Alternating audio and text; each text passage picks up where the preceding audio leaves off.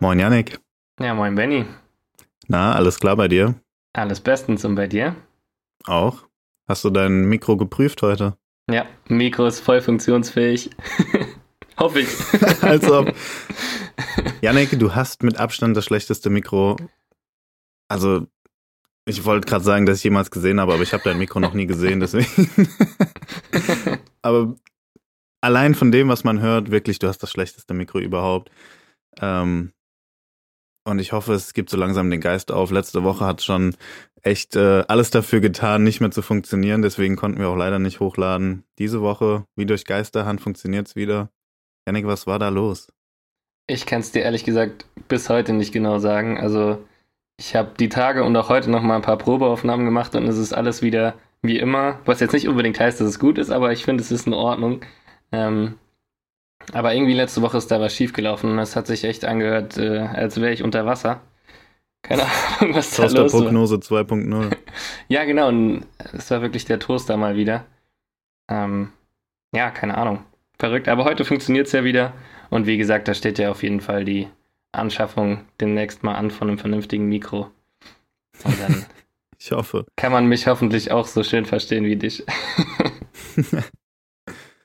Ja, das ist eigentlich schade, weil unsere Hörer und Hörerinnen, die haben natürlich dadurch sehr witzige Vorstories oder sehr witzige Stories aus dem Leben verpasst, die wir ja jetzt natürlich nicht nochmal so erzählen können, weil erstens kennst du die Stories jetzt und umgekehrt ich genauso, dementsprechend wäre das nicht mehr so lustig, aber ich kann es ja mal kurz anklingen lassen. Also ich weiß nicht, wer von euch die Klasner-Story kennt, warum der diese halbe Gesichtslähmung da hatte. Nee, hatte er natürlich nicht. Wir haben da, glaube ich, sogar mal drüber geredet, aber er hatte auf jeden Fall mal ein blaues Auge, ein ziemlich großes Pfeilchen, ich glaube am ersten Spieltag der Rückrunde, weil er sich mit dem E-Scooter abgelegt hat und ratet mal, wem es... Sind das noch die Nachwirkungen? Ja, ich bin richtig aufgeregt und es sind wahrscheinlich noch die Nachwirkungen, selbst nach 2 Wochen. Aber ratet mal, wer es ihm gleich getan hat. Ich. Mich hardcore mit dem E-Scooter abgelegt. Und ja, aber bin zum Glück klimpflich davon gekommen. Irgendwie habe ich es mit Unfällen im Straßenraum. Fällt mir gerade mal auf. Mhm. Schon der zweite jetzt, wo du erzählt hast. Ne? Ja. Kann man nur von Glück reden, dass ich aktuell kein Auto habe. Aber das soll es auch schon gewesen sein, ja. Die Story heute, die fällt dann ein bisschen kürzer aus, weil ich habe eigentlich nichts so Erwähnenswertes erfahren in der letzten Woche. Wie sieht's bei dir aus?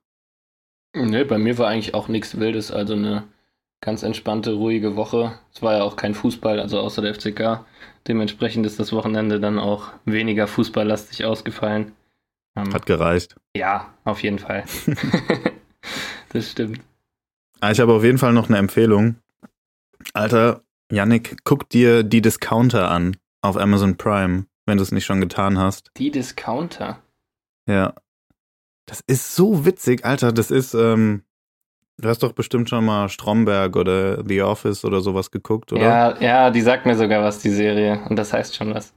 Ja, und die Discounter ist auf jeden Fall im selben Stil gefilmt, also quasi als würden die Protagonisten wirklich halt so im Interviewformat die ganze Zeit begleitet werden und sprechen auch teilweise so zur Kamera und so. Mhm. Und Junge, das ist so witzig. Alter, da ist ein Charakter dabei, Jonas heißt der. Boah, da krieg ich Gänsehaut, wenn ich an den denke. Hey, Quatsch, aber der ist so witzig, ach du Scheiße. Da gucke ich echt mal rein. Also danke auf jeden Fall für die Empfehlung. Ich habe es an einem Abend durchgesuchtet, sind 9 Folgen, 15 Minuten Folgenlänge oder so, also passt auf jeden Fall. Das ist ja entspannt. Ey, das trifft sich gut, ich habe gestern meine Serie zu Ende geguckt, voll der Zufall. Was hast du geguckt? Das ist ein bisschen so eine schwerere Sendung, sage ich mal. Eine schwerere Sendung? Ja, die heißt Mindhunter. Hast du vielleicht schon mal gehört? Ja, kenne ich Mindhunter. Ja, habe ich auch schon geguckt, aber sind doch erst 2 Staffeln draus, oder? Genau, da eine neue? Nee, ich habe jetzt gestern die 2. Staffel zu Ende geguckt. Aber da gab es ja auch nochmal so einen Cliffhanger. Ich denke mal, es geht ja nochmal weiter. Ja, aber die letzte Staffel ist, glaube ich, auch schon 2 Jahre her oder so. Ja, 19 war das, genau. Ja. Aber ich bin ja echt nicht so der Serientyp. Ja, ist wirklich so. Aber dieses Jahr soll die neue Staffel kommen, habe ich gestern gelesen. Okay. Mal gucken. Naja, ist ja auch egal. Guck dir auf jeden Fall die Discounter an. Ist auf jeden Fall eine Empfehlung von mir. Und mein Bruder hat sie auch auf diese Empfehlung hin durchgesuchtet und hat gesagt, er guckt sie sich direkt nochmal an. Ja, geil. Ey, dann gucke ich heute Abend direkt mal rein. Mach sehr gut. Das. Gut. Ich habe dir auch letzte Woche 3 50-50-Fragen gestellt. Mhm. Ich würde sagen, ich stelle die dir einfach nochmal. Ja. Du kannst dich wahrscheinlich schon nicht mehr dran erinnern, von daher sollte das ja passen. Ja, so ist es halt wirklich. Wir hatten es ja schon im Vorgespräch. Also ich glaube, ich gehe wieder unvorbereitet rein.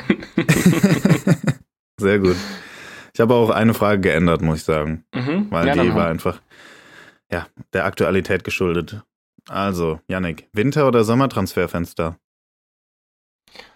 Boah, da bin ich auf jeden Fall beim Sommer. Also ich finde es immer interessanter, wenn du quasi so eine komplette Saison planst und wenn du nicht so die Lücken füllst, wie jetzt im Wintertransferfenster bei manchen Mannschaften. Und ich finde es halt gerade auch diesen Sommer sehr interessant zu sehen, wie viele neue Trainer es gab und wie viele neue Spielideen und dann die ganzen passenden Transfers dazu. Und im Winter finde ich es immer eher so ein Nachbessern. Deswegen ganz klar Sommertransfers. Ich bin eher Wintertransferfenster-Fan. Wirklich? Ja, da kannst du die geilsten Schnäppchen machen, deswegen. Ah ja, ist auch ein Punkt auf jeden Fall, aber ich weiß nicht mal, so ein Schnäppchen im Winter kriegst du halt auch häufiger mal ein paar Millionen aufgeschlagen, weil die Leute wissen, du bist in einer schlimmen Situation. Kommt drauf an, ob derjenige Spieler, der da transferiert werden soll, halt noch lange Restvertrag hat oder nicht. Stimmt, ja. Okay, Ketchup oder Mayo, Yannick? Ja, da bin ich auch wie letzte Woche mit einem kleinen Augenzwinkern immer noch bei Ketchup, weil ich finde, Ketchup kannst du einfach zu mehr Sachen essen. So, der ist bei mir gängiger auf dem Menüplan als die Mayo und dementsprechend, klar, Ketchup. Bei mir ist eher Mayo, also vegane Mayo, aber trotzdem Mayo. Mhm. Und wenn ich mich entscheiden könnte, dann Rot-Weiß auf jeden Fall. Ja, Rot-Weiß ist eigentlich auch nice, da hast du recht, ja. So, und jetzt kommen wir zu unseren Legenden. Kannst du dich noch erinnern? Nee, tatsächlich nicht.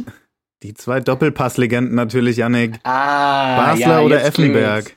Jetzt klingelt's, ja. Nach wie vor bin ich da Team Mario Basler. Auch wenn Effe halt die Gladbach-Vergangenheit hat und dementsprechend mir eigentlich ein bisschen näher stehen sollte. Aber ich finde, so von den Sprüchen her... Aber Effenberg ist halt einfach ein Vollidiot. Ja, so würde ich das jetzt nicht sagen, aber von den Sprüchen her gefällt mir Basler schon ein bisschen besser, auch mit seiner rauchigen Stimme. Und da muss ich eher mal schmunzeln, als wenn der Effe da loslegt.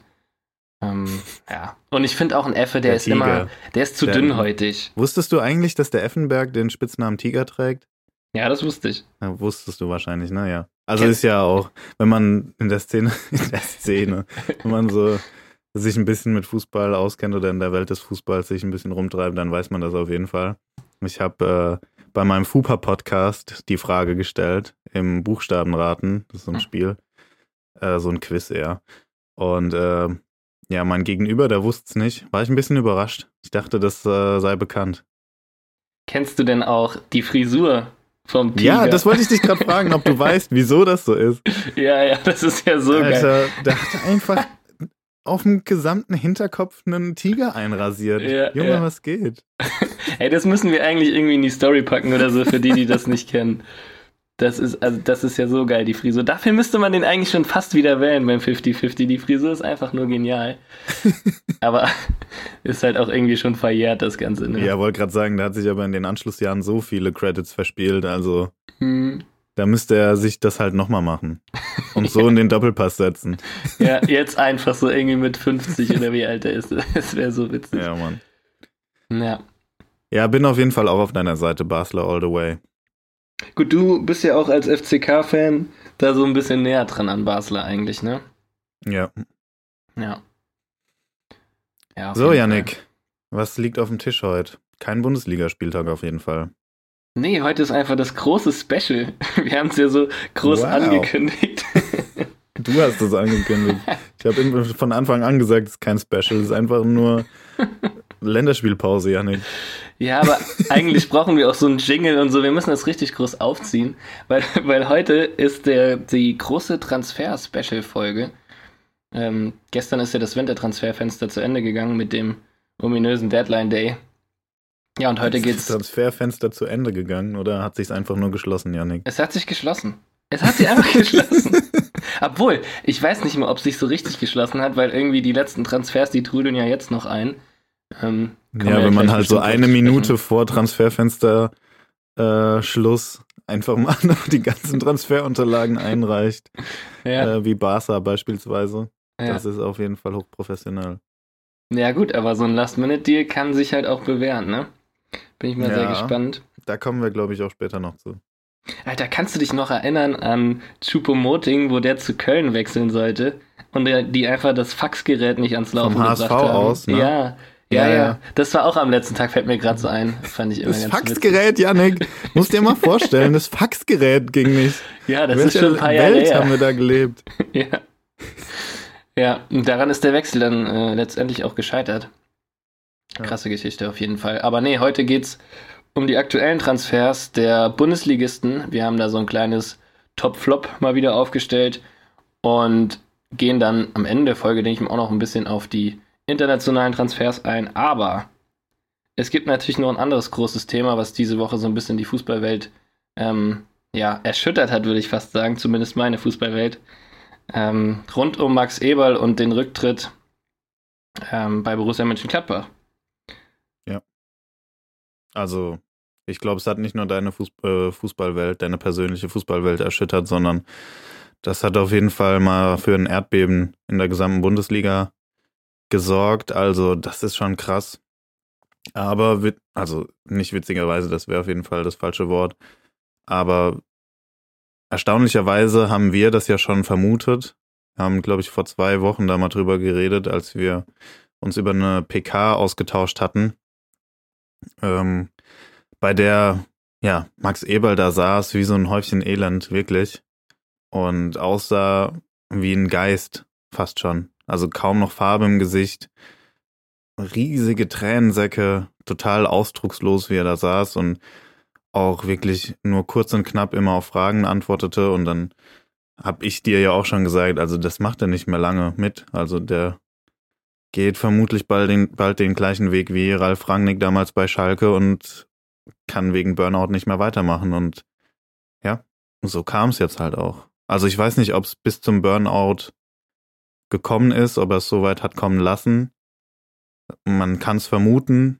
Und selbst, also wenn nicht, dann stand er kurz davor und hat noch glücklicherweise zur rechten Zeit die Reißleine gezogen, aber das ist schon krass. Also dem ging es gesundheitlich, sowohl physisch als auch mental, echt nicht mehr gut und das hat man gesehen und deswegen kann ich den Rücktritt absolut nachvollziehen.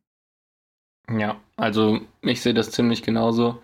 Ich fand auch die Pressekonferenz, die man übrigens auf YouTube gucken kann, für den einen oder anderen, den das noch interessiert. Wir haben einen Ausschnitt ja auch in unsere Insta-Story gestellt. Genau, richtig. Also wer das so ein bisschen verfolgt hat, der hat, glaube ich, auch mitbekommen, dass das da einfach so ein Teil von dem Leben von Max Eberl auch irgendwie sich so verändert hat, dass es einfach mental nicht mehr schafft, da Schritt zu halten.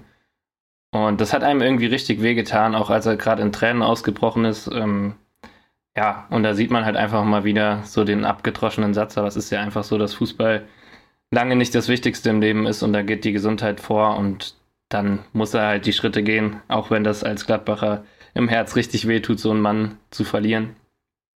Aber da muss man natürlich auf sein Herz hören, beziehungsweise dann auch auf die Gesundheit achten und das Ganze erstmal pausieren. Soweit ist es ja, glaube ich. Also ich glaube, es ist erstmal eine Pause in Anführungszeichen. Mhm. Aber ich gehe mal sehr davon aus, dass da wahrscheinlich keine Rückkehr mehr gibt und ich fand das richtig respektlos, dass dann im Nachhinein direkt gemunkelt wurde, er geht zu RB Leipzig oder so. Das war so respektlos. Oder im Vorhinein wurde es ja eher gemunkelt. Er hat ja mit diesen ganzen Gerüchten dann während der PK eigentlich aufgeräumt. Aber vorher wurde das ja irgendwie schon kolportiert teilweise. Und dachte ich mir so, Leute, Alter, guckt euch den Mann an. Mhm. Der wechselt doch jetzt nicht den Verein.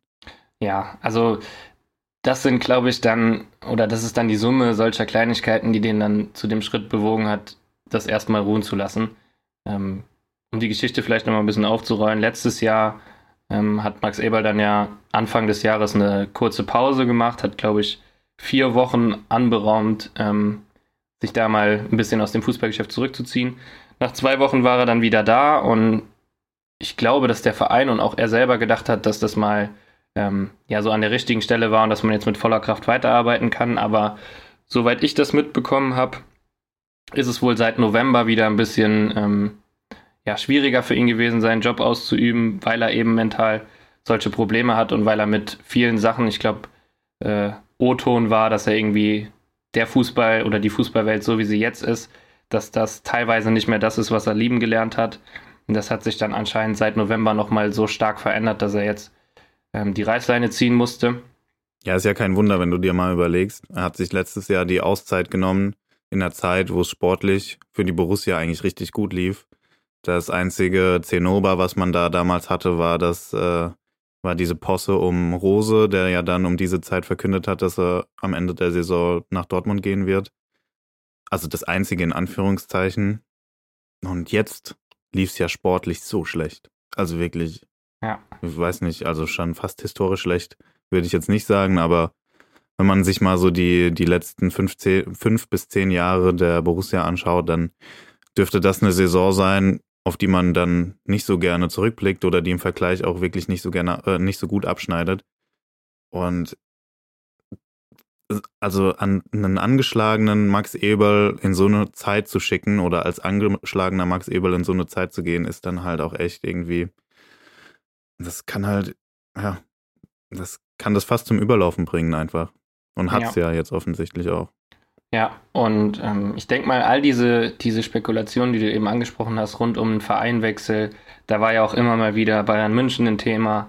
Dann gab es intern, ist er irgendwie mit einer Betreuerin jetzt liiert seit kurzem. Das gab auch riesige Wellen und riesige Gerüchte, weil die den Verein dann verlassen hat. Und da wurde dann auch ein Riesenthema draus gemacht und so viele andere Sachen. Und ich glaube, das sind einfach so die ausschlaggebenden Punkte, wo sowohl die Medien als auch Privatpersonen da irgendwas komplett hochschaukeln und da kam der einfach nicht mehr mit klar in meinen Augen. Dann hat er das so ein bisschen durchschimmern lassen. Und ich finde jetzt gerade in der Folge der Pressekonferenz ist das nochmal richtig hochgekocht, so zumindest bei mir. Mich hat das richtig aufgeregt, weil so die Quintessenz daraus war erstmal alles Gute Max Eberl und 2 Sekunden später, ja, wer macht's jetzt eigentlich? Und ich finde, das ist genau der falsche Weg, weil die Medien kritisieren Rolf Königs, den Präsident, für das er so ein bisschen kalt war oder...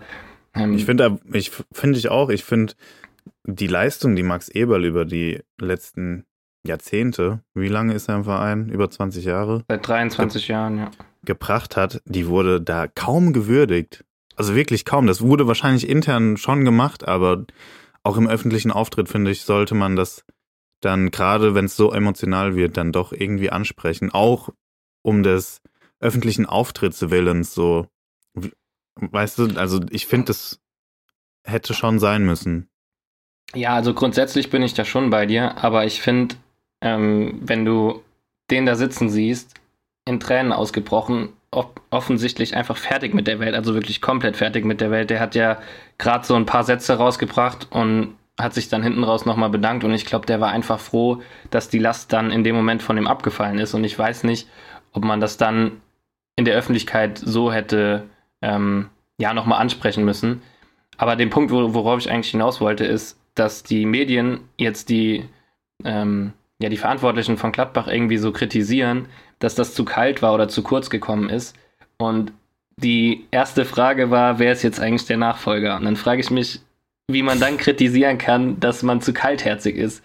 Also dann hält man auf der Pressekonferenz als Medienvertreter halt auch einfach die Schnauze, wünscht Max alles Gute und sagt dann, bis hoffentlich bald, vielleicht auch in anderer Art und Weise, aber ist ja egal, und macht dann nicht direkt das Fass auf, wer wird Nachfolger, wie geht's weiter. Also ja, ich finde das alles ein bisschen heuchlerisch irgendwie, was da jetzt hochgekommen ist und ich glaube, dass intern das alles auf jeden Fall so geregelt ist, weil man hat gerade am Anfang der Pressekonferenz schon den Stellenwert von Max Eberl für Gladbach deutlich gesehen, in dem Satz, dass gesagt wurde, ein Trainer kann mal wechseln, aber Max Eberl bleibt immer bei Gladbach. So war ja nicht wortlaut, aber so war die Quintessenz. Und ich glaube, das ist allein schon Aussage genug.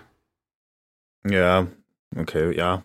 Ich fand, es ist ein bisschen zu kurz gekommen, aber wenn du das jetzt so darlegst, dann stimmt das natürlich auch. Ich muss auch sagen, ich habe die PK nicht live gesehen und da ist halt auch viel einfach situationsabhängig. Ich glaube, die waren auch tatsächlich alle noch sehr geschockt und überrascht. Also das war dann nur quasi die Verkündung, weil die Medien es so langsam gemeldet haben, weil es so langsam durchgesickert ist. Und dann muss man halt von offizieller Stelle auch mal ein Statement bringen. Ja, aber ich glaube, die waren da alle noch so ein bisschen vor den Kopf gestoßen. Ja, das kann natürlich sein. Ja.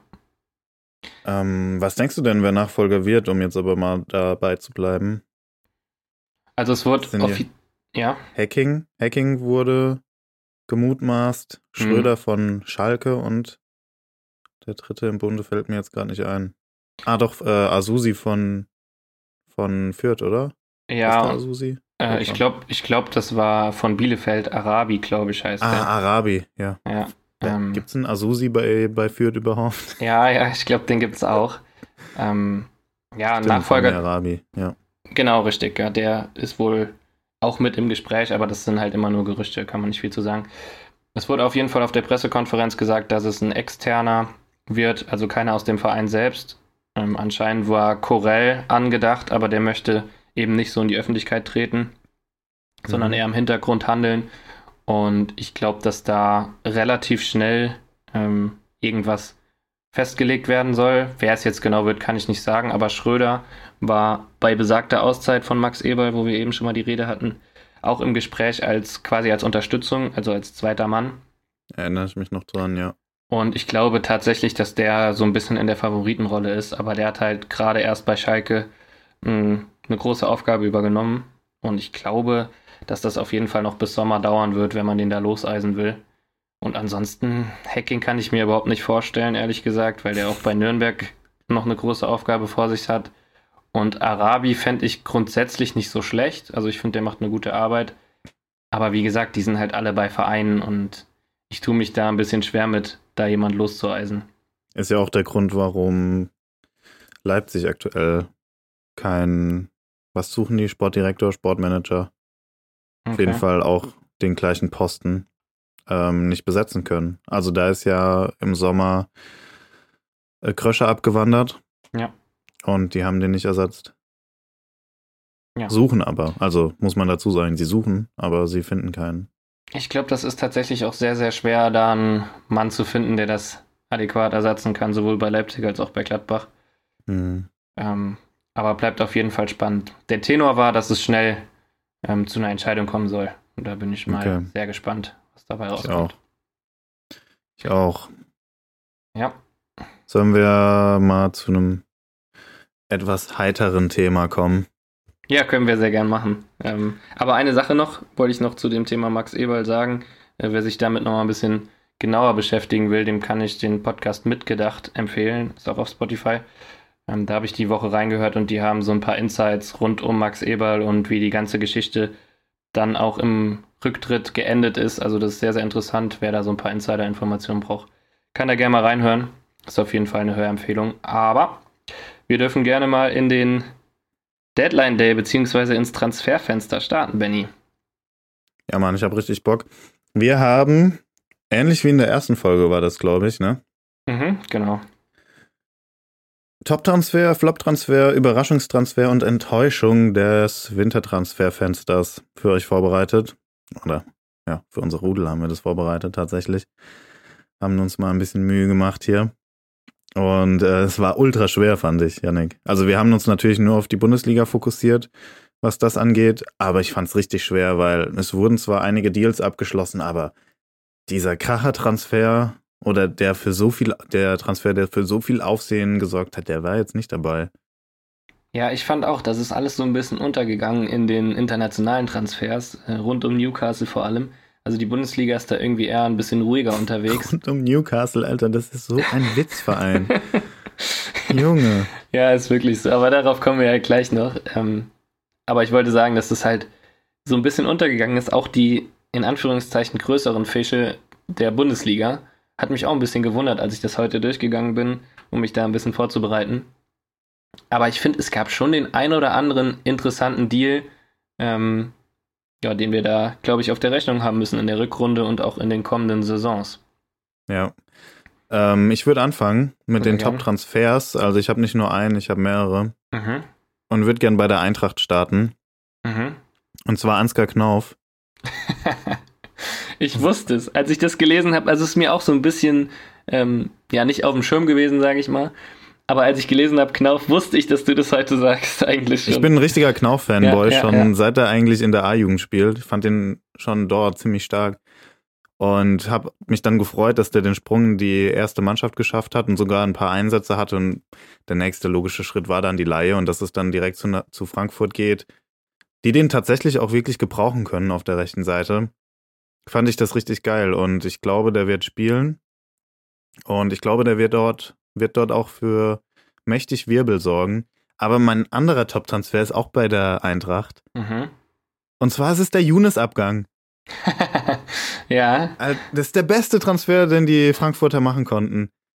Der Typ, der war so ein Unruhefaktor in dieser Mannschaft. Und Yannick, weißt du, was das Beste daran ist? Der war die ganze Zeit nur ausgeliehen. Warum haben die Leihe nicht früher abgebrochen? Das kann doch nicht sein. Das frage ich mich auch. Also irgendwie ist dieses Vertragsverhältnis bei dem total komisch.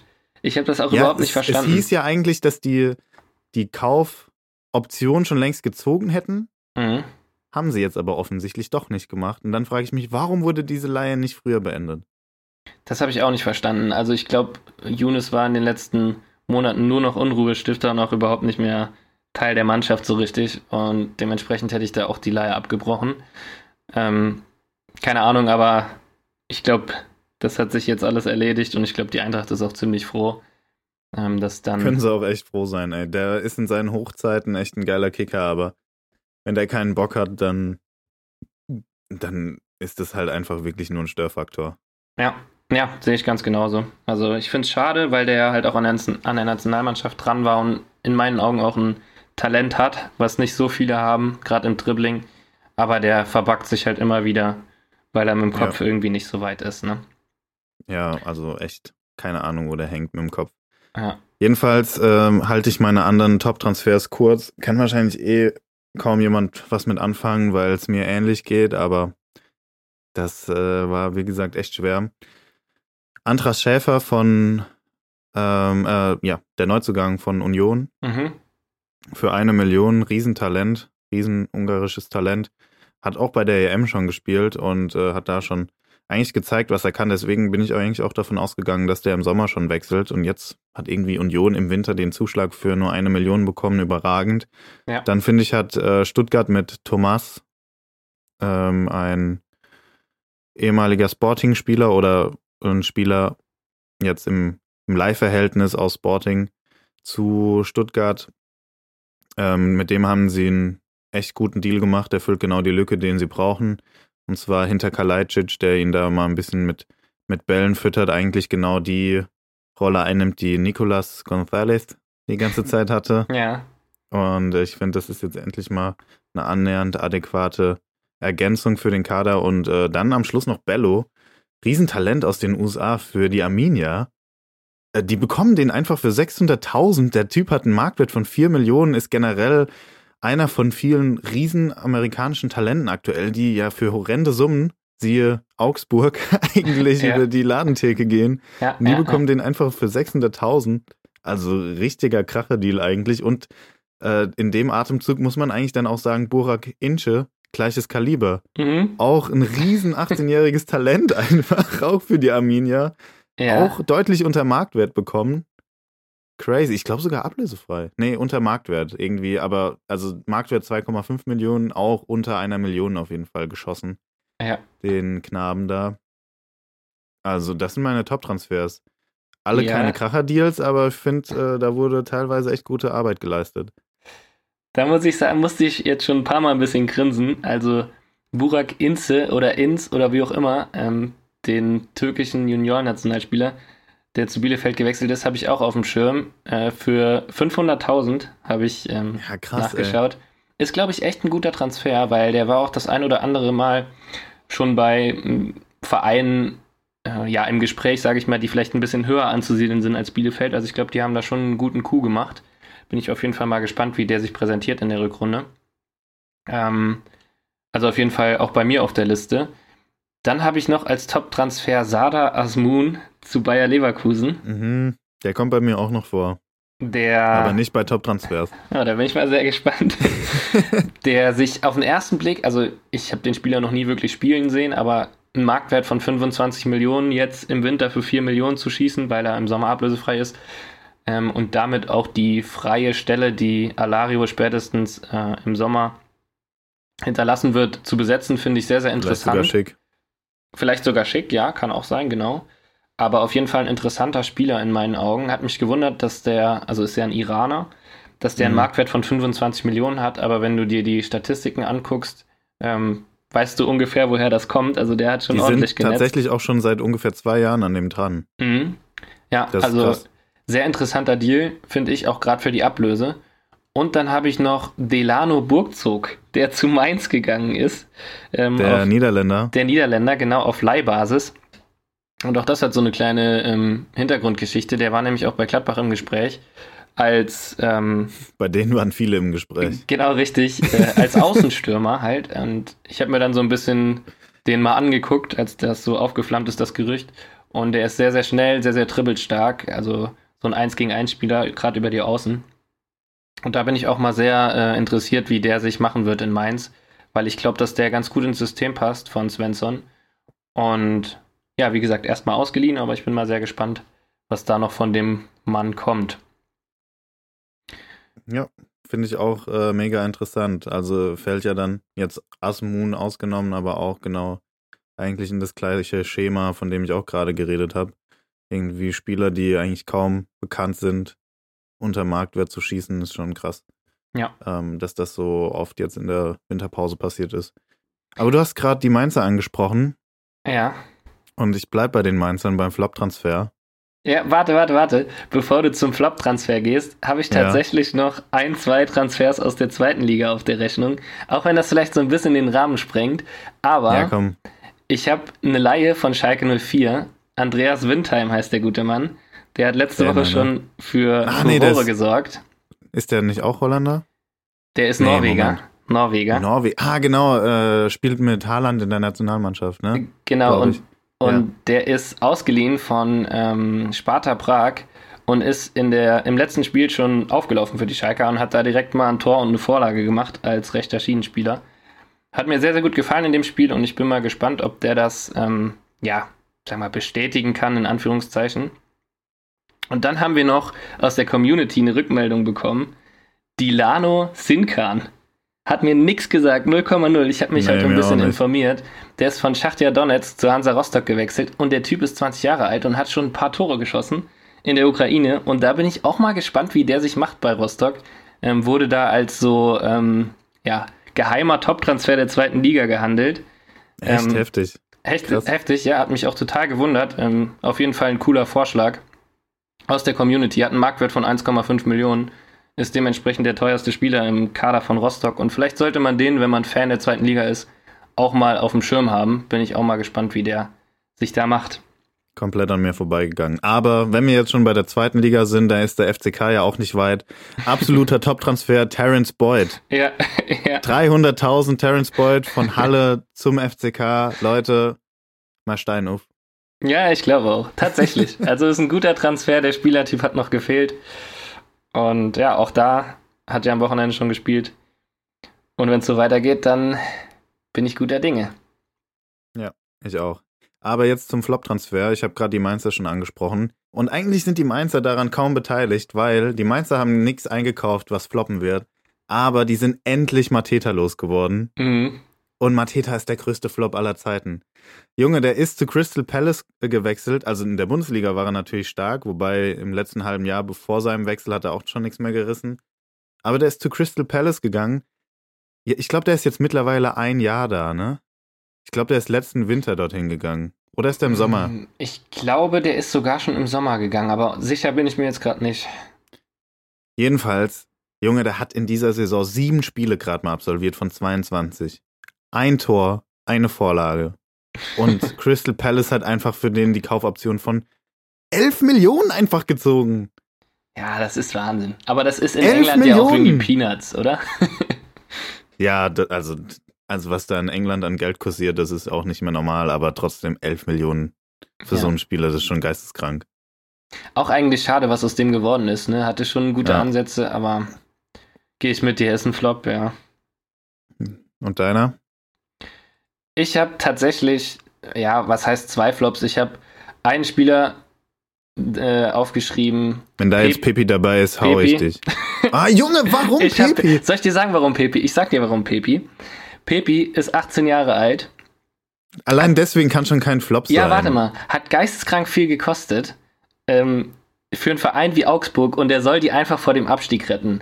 Und dann, das erste Interview, was der gibt, sagt er, ich will mit Augsburg Champions League spielen. Also Leute, da stimmt irgendwas nicht in den Vorstellungen des Transfers. Das macht keinen Sinn. Also ich glaube weder, dass der die vorm Abstieg retten kann. Ich frage mich, was Reuter dem erzählt hat, was der dem für einen Karriereplan aufgezeigt hat. Ja, genau, und das denke ich halt auch. Ich glaube, der ist nach Augsburg gekommen, hat sich gedacht, Alter, ich bin jetzt hier irgendwie in München oder weiß ich, in einer schönen großen Stadt und hau da die Tore rein und bin dann im nächsten Jahr weiß ich wo, bei Barcelona oder City, so ähnlich wie Haaland, aber ich glaube irgendwie, der ist da, hat die Rechnung nicht mit Augsburg gemacht und ich glaube auch, dass das nicht so gut funktionieren kann.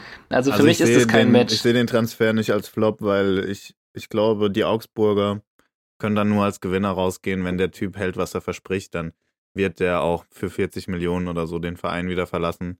Also der hat ja anscheinend wirklich enorm hohes Potenzial und ich tue mich einfach generell schwer damit, dann so junge Spieler dann so direkt vorzuverurteilen und die als Flop abzustempeln, auch wenn er jetzt viel gekostet hat und auch wenn Augsburg nicht der perfekte Verein wahrscheinlich für ihn ist, um das irgendwie zu zeigen in der aktuellen Situation, in der sie sich befinden zumindest.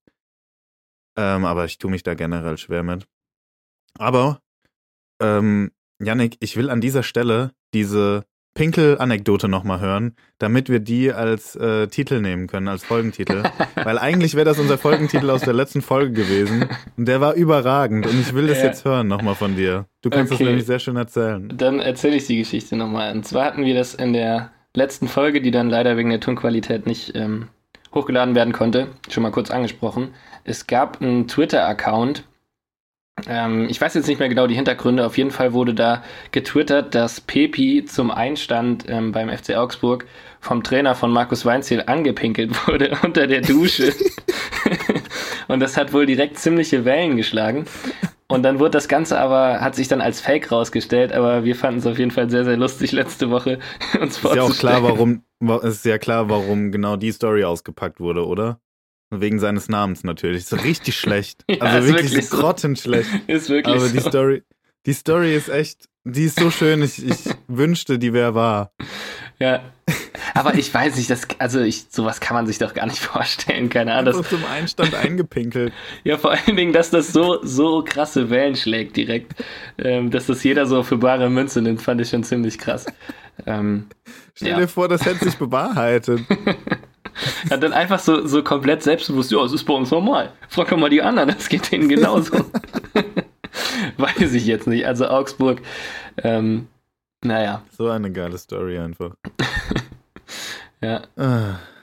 Okay. Auf jeden Fall krass. Aber das ist mein Flop. Aber wie gesagt, kein Flop aufgrund des Spielers oder so. Aber ich glaube einfach ein Mismatch. Augsburg und Pepi. Ja, gut. Weiß ich jetzt nicht. Ja, was ist dein zweiter Flop? Mein zweiter Flop ist eine ähnliche Sache wie Pepi, ist auch ein sehr junger Spieler, und zwar ein Zona. Der ist zur Hertha gewechselt für 500.000 Ablöse. Kann schon kein Flop sein. Ja, warte, an sich ein sehr interessanter Spieler. Aber genau das gleiche Thema wie bei Augsburg. Hertha steckt im Abstiegskampf, verpflichtet einen 19-Jährigen und der Typ hatte einfach einen Kreuzbandriss und ist noch länger anscheinend verletzt.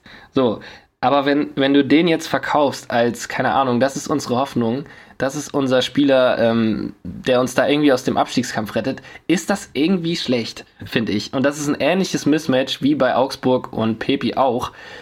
Ich hoffe natürlich, dass der schnell fit wird und auch der Bundesliga irgendwie einen Stempel aufdrücken kann, aber ich traue dem das nach so einer langen Verletzung und so einer schweren Verletzung nicht zu. Und ich glaube, dass die Hertha sich da auch wieder nicht unbedingt einen Top-Transfer geangelt hat, der sofort weiterhilft. Und das, finde ich, ist in der Situation bei Hertha sehr, sehr wichtig. Deswegen für mich eher der Flop. Zur Hertha komme ich später noch, deswegen sage ich da jetzt nichts zu. Okay, gut. Aber wie gesagt, das liegt halt nicht am Spieler, sondern einfach Ich habe das so bewertet im Sinne von, hilft das in der Situation weiter? Und da glaube ich, ja, okay, helfen die beiden nicht. Sofort. Ja. Also, wir kommen jetzt zu den Überraschungstransfers. Mhm. Und wir haben vorhin gesagt, es gab keine Kracher-Deals in dieser Saison. Und wir haben gelogen, denn es gab einen Kracher-Deal. Und das war Max Kruse. Ja. Es ist schon ein Kracher-Deal, muss man schon sagen. Also auf jeden Fall einer, der wirklich überrascht hat. Einen Tag vor Transfer oder bevor man, oh Junge, ich kann heute nicht reden. Einen Tag vor Schließen des Transferfensters. Ja. So, jetzt habe ich's. Geht er einfach zu Wolfsburg. Und ich finde, er hat sich mit einem Schlag so unsympathisch gemacht. Alle die Sympathien, die er sich wieder aufgebaut hat in den letzten Jahren, seit seiner Zeit in Berlin, mit einem Wechsel wieder dahin. Und man muss dazu sagen, ist eigentlich für alle Parteien ein guter Deal. Sowohl für Wolfsburg als auch für Kruse, der natürlich finanziell total profitiert, als auch für die Unioner, die natürlich einen sportlichen Verlust hinnehmen müssen, aber die einfach noch 5 Millionen für den kassieren. Und das ein halbes Jahr vor Vertragsende für einen Spieler, der schon 33 ist oder so. Ja, 33. Also das ist schon stark. Und ja, aber in dem Zuge muss ich dann halt auch sagen, Sven Michel, Flop. Sven Michel, Flop, okay. Sven Michel ist so ein Flop, Junge. Okay, ja, also erstmal zu Max Kruse, für mich auch die absolute Überraschung, dass der Union verlässt, gerade weil die auch auf dem Weg sind, irgendwie was Historisches zu schaffen, wie der Präsident, glaube ich, gesagt hat. Ja. Aber, du hast es auch schon angesprochen, in meinen Augen für Union auch einen guten Deal und vor allen Dingen auch für Wolfsburg, weil in der Form, in der Max Kruse aktuell ist, ist der auf jeden Fall ein Upgrade im Sturm für die Wölfe. Aber ich finde nicht unbedingt, dass Sven Michel ein Flop ist, weil der hat ziemlich viele Scorer gesammelt dieses Jahr und auch letztes Jahr in der zweiten Liga. Sven Michel hat in der ersten Liga nichts gerissen. Ja, aber in der ersten Liga haben auch viele andere Spieler, die bei Union jetzt sehr gut performen, nichts gerissen. Ne? Wer denn? Warte. Zum Beispiel, ich sag dir jetzt mal einen Namen, Kevin Behrens, bei Sandhausen gespielt, ja, seine Tore geknipst, ist so, aber auch jetzt nicht die Welt, deutlich weniger als Michel und der sorgt, finde ich, wenn der reinkommt bei Union. Junge, der hat ein Tor geschossen. Nein, der hat nicht so ein Tor, das ist eine Lüge. Der hat allein in der Conference League hat der doch immer getroffen, Alter.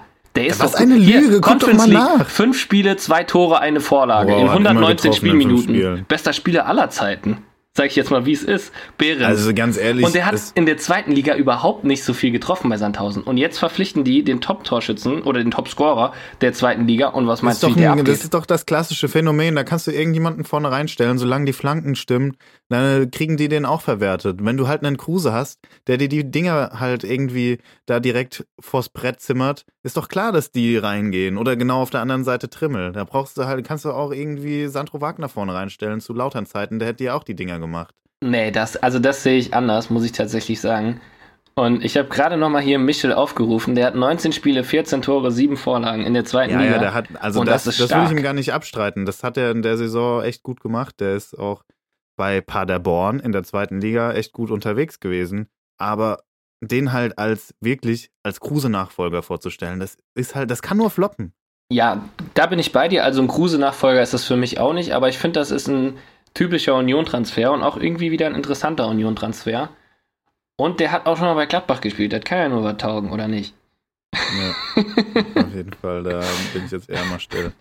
Jedenfalls, zweiter Überraschungstransfer von mir, Azmoun. Da haben wir. Ja. Mhm. Habe ich nicht mit gerechnet, dass er jetzt doch im Endeffekt zu Leverkusen geht. Wie gesagt, die waren schon 2 Jahre an dem dran. Jetzt haben sie ihn dann endlich. Und was mich halt auch einfach überrascht hat, ist, dass die jetzt halt 3 Stürmer im Kader haben, die wirklich ein gutes Kaliber haben. Ja. Also ich finde, Alario ist mit Abstand der beste Backup-Stürmer der Liga. Ja, wenn man sich mal so durch den Kopf gehen lässt, bin ich da sogar bei dir. Ich müsste jetzt mal überlegen. Dass der das so jahrelang mitgemacht hat, echt, und immer dachte, er schafft es noch, Stürmer Nummer 1 zu werden, ist eigentlich sautraurig. Ja, ist wirklich traurig. Aber auf der anderen Seite, Alario war so teuer. Und dann ist das, das ist dann irgendwie Millionen auch wieder ein Flop. Oder so. Ne? Ja, ich weiß gar nicht, über 20 auf jeden Fall. Gut, aber ich finde auch Azmoun, sehr interessanter Transfer. Ja. Wir hatten es ja eben schon. Meine Überraschungen halten sich dann an Grenze. Ich habe auch Kruse und Michel. Dementsprechend nichts Neues. Ja. Enttäuschung, Yannick. Soll ich weitermachen? Ja. Enttäuschung war für mich Dortmund auf jeden Fall. Okay. Muss ich sagen. Also das, was jetzt folgt, ist alles unter der Prämisse, dass Haaland im Sommer geht, ne? Mhm. Also die hätten meiner Meinung nach halt dem Ganzen schon vorgreifen müssen und jetzt einen Ersatz verpflichten müssen, weil die Vergangenheit hat einfach gezeigt, und das zeigt sie immer wieder, das hat jetzt auch Daniel Malen gezeigt, der mindestens ein halbes Jahr gebraucht hat, um ansatzweise reinzukommen, dass Spieler eben Zeit brauchen, um irgendwie in dem System des neuen Vereins Fuß zu fassen. Wir haben das auch schon öfter bei Leipzig angesprochen, wo man sieht, dass die Spieler, die im Winter kamen, erst im Sommer richtig zünden, aber dann halt wirklich zünden. Und du kannst nicht erwarten, dass wenn du jetzt im Sommer Haaland verkaufst, du einen Stürmer holst, also sei es jetzt Adeyemi, aber ich glaube, Adeyemi wird unabhängig von Haaland geholt, oder halt irgendeinen anderen, vielleicht Schick, keine Ahnung. Auch wenn der Bundesliga-Erfahrung hat, du kannst nicht erwarten, dass die direkt zünden. Die müssen mindestens ein halbes Jahr Vorlaufzeit haben. Mir ist natürlich klar, dass du jetzt keinen Stürmer verpflichten kannst mit dem Kaliber Schick und den dann noch ein halbes Jahr hinter Haaland parkst. Ist mir auch klar. Aber du hättest trotzdem dem Ganzen irgendwie vorgreifen müssen. Wenigstens einen Spieler holen, der vielleicht jetzt auch im Winter oder jetzt in der Restsaison noch den Joker spielen kann. Das haben sie nämlich aktuell auch nicht. Ja. Die hätten meiner Meinung nach tätig werden müssen. Und wie gesagt, alles nur unter der Prämisse, dass Haaland im Sommer wirklich geht. Das ist wahrscheinlich intern noch nicht klar, aber vielleicht sollten die da mal für klare Verhältnisse sorgen. Aber meiner Meinung nach haben die da auf jeden Fall was versäumt.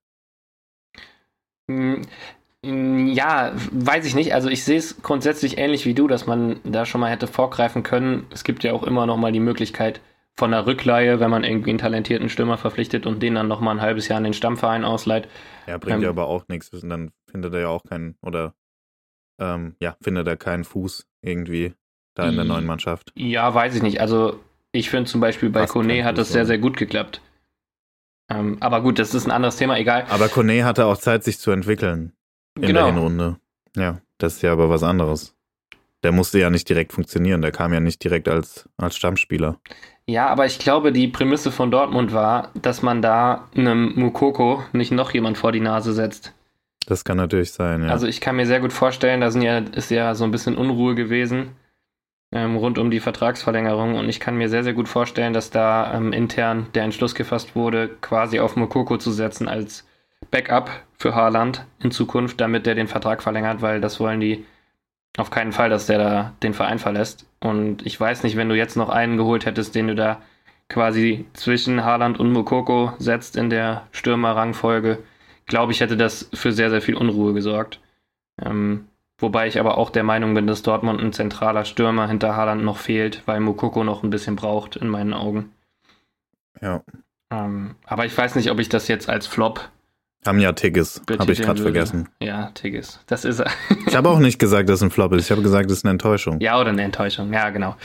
Meine andere Enttäuschung ist übrigens, um es ganz kurz zu halten, die Hertha. Deswegen habe ich da gerade nichts dazu gesagt. Ich finde es richtig witzig, dass die Hertha wieder kleine Brötchen backt. Ja.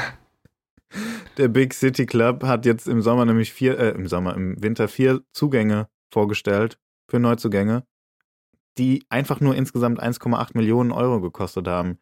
Und das ist, glaube ich, als Hertha-Fan mit dem Background, dass man weiß, dass eigentlich die Millionen da sind oder vor kurzem noch da waren, echt eine Enttäuschung. Meiner Meinung nach aber ist das der richtige Weg. Ja. Weil es sind alles Talente gewesen. Also alles junge Talente für 1,8 Millionen Euro ist echt nicht viel. Die konnten da 4 Schnäppchen auf dem Transfermarkt schießen. Klar, also in der Situation ist jetzt die Frage, ob das sinnvoll war. Aber du gehst natürlich bei der Hertha davon aus, dass du in der Liga bleibst. Dementsprechend ist das ja auch eine Investition in die Zukunft oder in den zukünftigen Kader. Deswegen finde ich das eigentlich ganz gut. Generell aber enttäuscht mich der Big City Club, weil jetzt nicht mehr mit den Scheinchen um sich geworfen wird. Ja, kann ich irgendwo nachvollziehen. Wobei ich aber sagen muss, dass die Transfers, die getätigt haben, vor allen Dingen mit Kempf, eigentlich Hand und Fuß haben. Ja. Da bin ich komplett gespannt bei dir. Ich finde, das sind eigentlich gute Transfers, aber weißt du, mit dem Background, den sie eigentlich haben, enttäuschend irgendwie, dass sie nicht mehr in die Schatzkiste greifen da und die Millionen locker machen. Ja, sehe ich eigentlich relativ ähnlich, da hast du recht. Meine Enttäuschung ist vielleicht wahrscheinlich überraschend für dich oder auch für viele andere.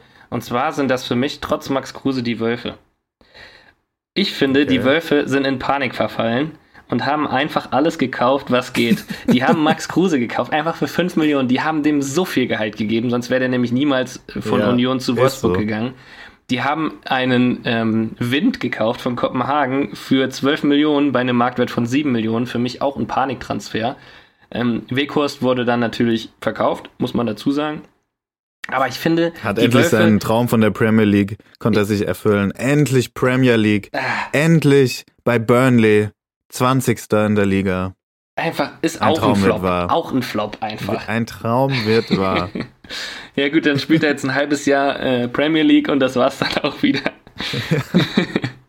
Nee, keine Ahnung. Also ich finde, die Wölfe, das ist ein schlechtes Zeichen für den Rest der Mannschaft in meinen Augen, dass man da im Winter nochmal alles Mögliche tut und alles Mögliche an Geld verprasst, um da irgendwie nochmal ein paar Zeichen zu setzen. Und für mich ist das eher Panik-Einkauf als Hand und Fuß.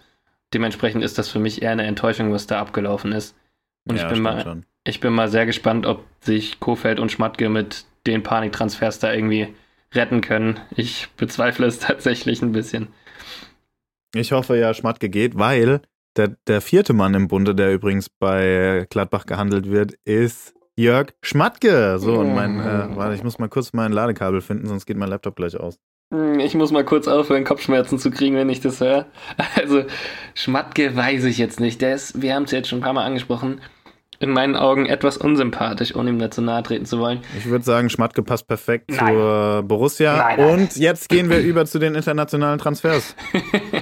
Passt ja nicht, aber können wir gerne machen, ja. Ja. Okay, wir haben nochmal ein kleines 50-50 jetzt vorbereitet. Genau, richtig. Yannick, du hast auch 3, ne? Ja. Okay. Also international ging es ja auf jeden Fall deutlich mehr ab als in der Bundesliga. Sind ein paar Millionchen geflossen auf jeden Fall. Ich finde, da sind auch echt gute Transfers gemacht worden. Mhm. Und ich finde, die erste Frage, die ich dir stelle, ist schon richtig schwer. Ferran Torres für 55 Millionen zu Barca oder Luis Díaz für 45 Millionen zu Liverpool.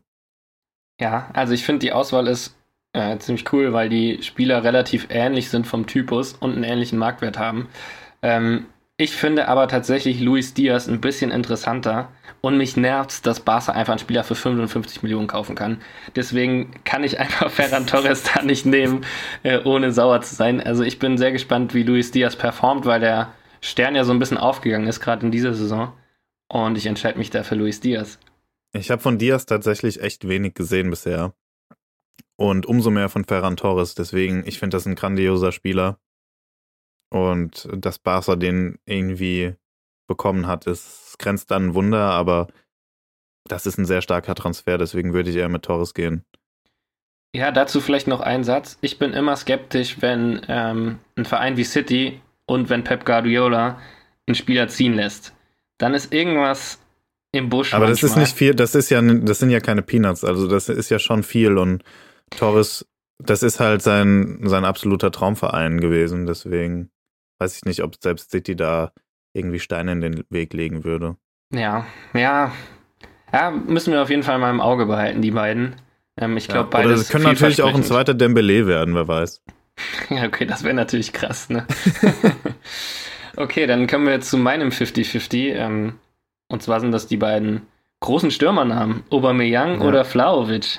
Ich habe richtig auf die Frage gehofft, weil dich wird meine Antwort überraschen. Okay, ich bin sehr gespannt. Aubameyang. Nee, also doch, wirklich nicht. Also nicht, weil Aubameyang der bessere Stürmer ist, auf keinen Fall. Aber Aubameyang ist der perfekte Fit für Barca. Barca braucht unbedingt, die brauchen händeringend einen Stürmer. Und Aubameyang ist das Beste, was die kriegen konnten, echt. Aubameyang, der knipst seit Jahren so zuverlässig. Der kriegt jetzt neuen Aufwind, ist bei einem absoluten Top-Verein, also sehr prestigeträchtigen Verein, was ihm ja, glaube ich, auch echt wichtig ist. Und ich glaube, der wird dort richtig aufblühen. Der ist sehr, sehr wichtig für Barca. Vlahović mit Abstand der bessere Stürmer aktuell. Auch der viel gefragtere Stürmertyp und auf jeden Fall der Stürmer, der deutlich mehr Potenzial hat, auch einfach dem Alter geschuldet. Aber wenn ich mich jetzt bei den beiden Transfers entscheiden muss, sage ich Aubameyang. Also wenn ich mich entscheiden müsste und die Ablösesumme mal so ein bisschen ausblende, weil da kann man die Spieler einfach nicht vergleichen, weil der Altersunterschied viel zu groß ist. Da finde ich, ist Vlahović mindestens ein genauso gutes Fit, weil Juve braucht dringend einen Stürmer. Juve läuft absolut den Erwartungen hinterher und die müssen in die Champions League. Ja, aber Vlahović hat nicht die Sample-Size wie in Aubameyang. Aubameyang hat in der Bundesliga geknipst, der hat in der Ligue A geknipst, der hat in der Premier League geknipst. Du weißt bei dem einfach, was du bekommst.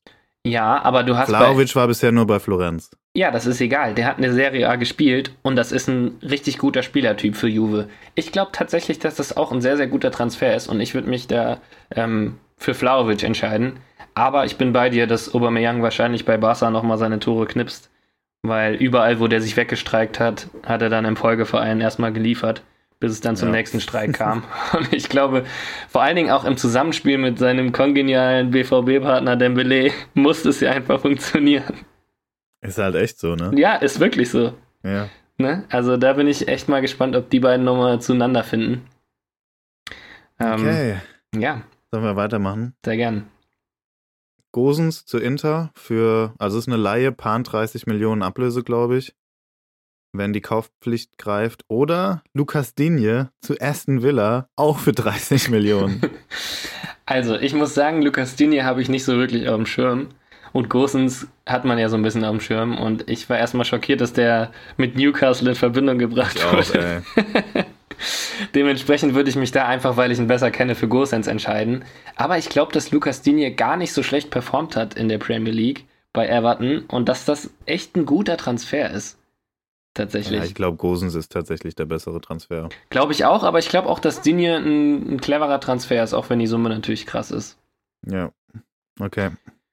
Gut, dann bleiben wir direkt mal in der Premier League. Ich habe 2 Neuzugänge vom FC Everton, der jetzt ja von Lampard trainiert wird. Und zwar ist das Donny van de Beek von Manchester United zu Everton und Dele Alli von Tottenham.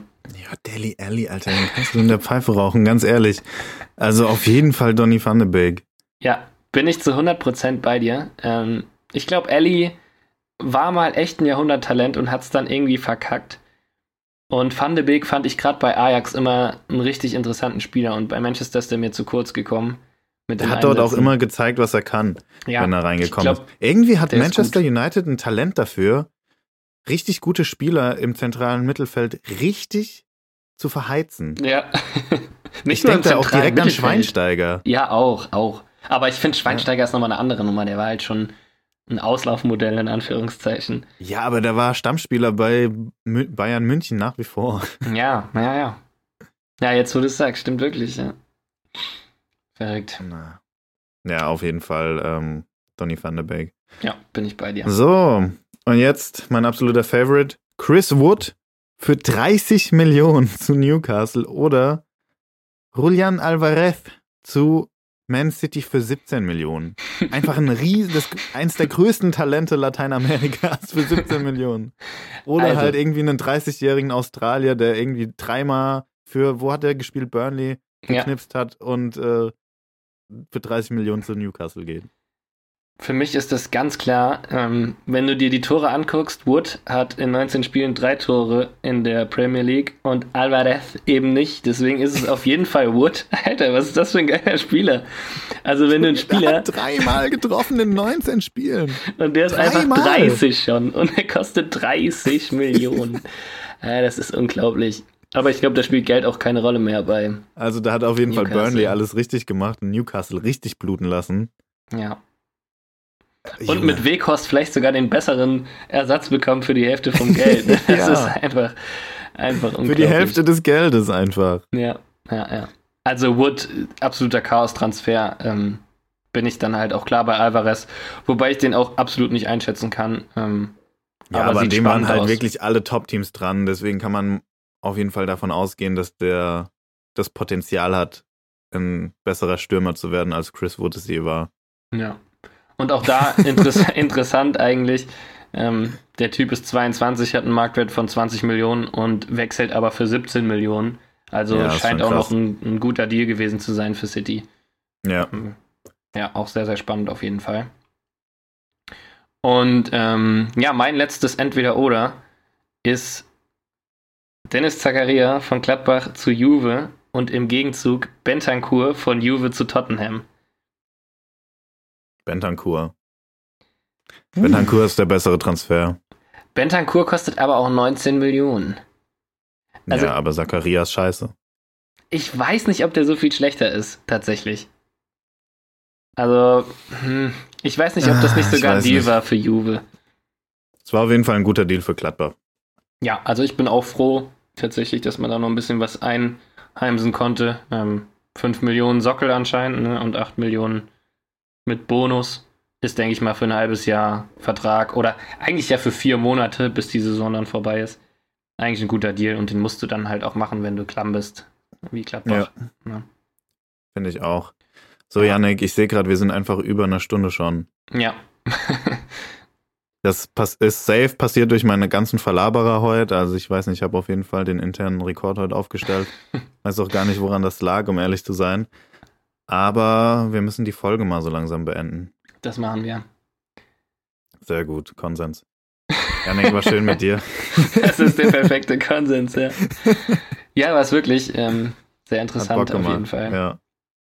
Auch wenn eigentlich nicht so viel los war, hatten wir anscheinend doch recht viel Gesprächsstoff. So, Yannick, mach's gut. Ja, du auch, Benni. Haut rein. Haut rein.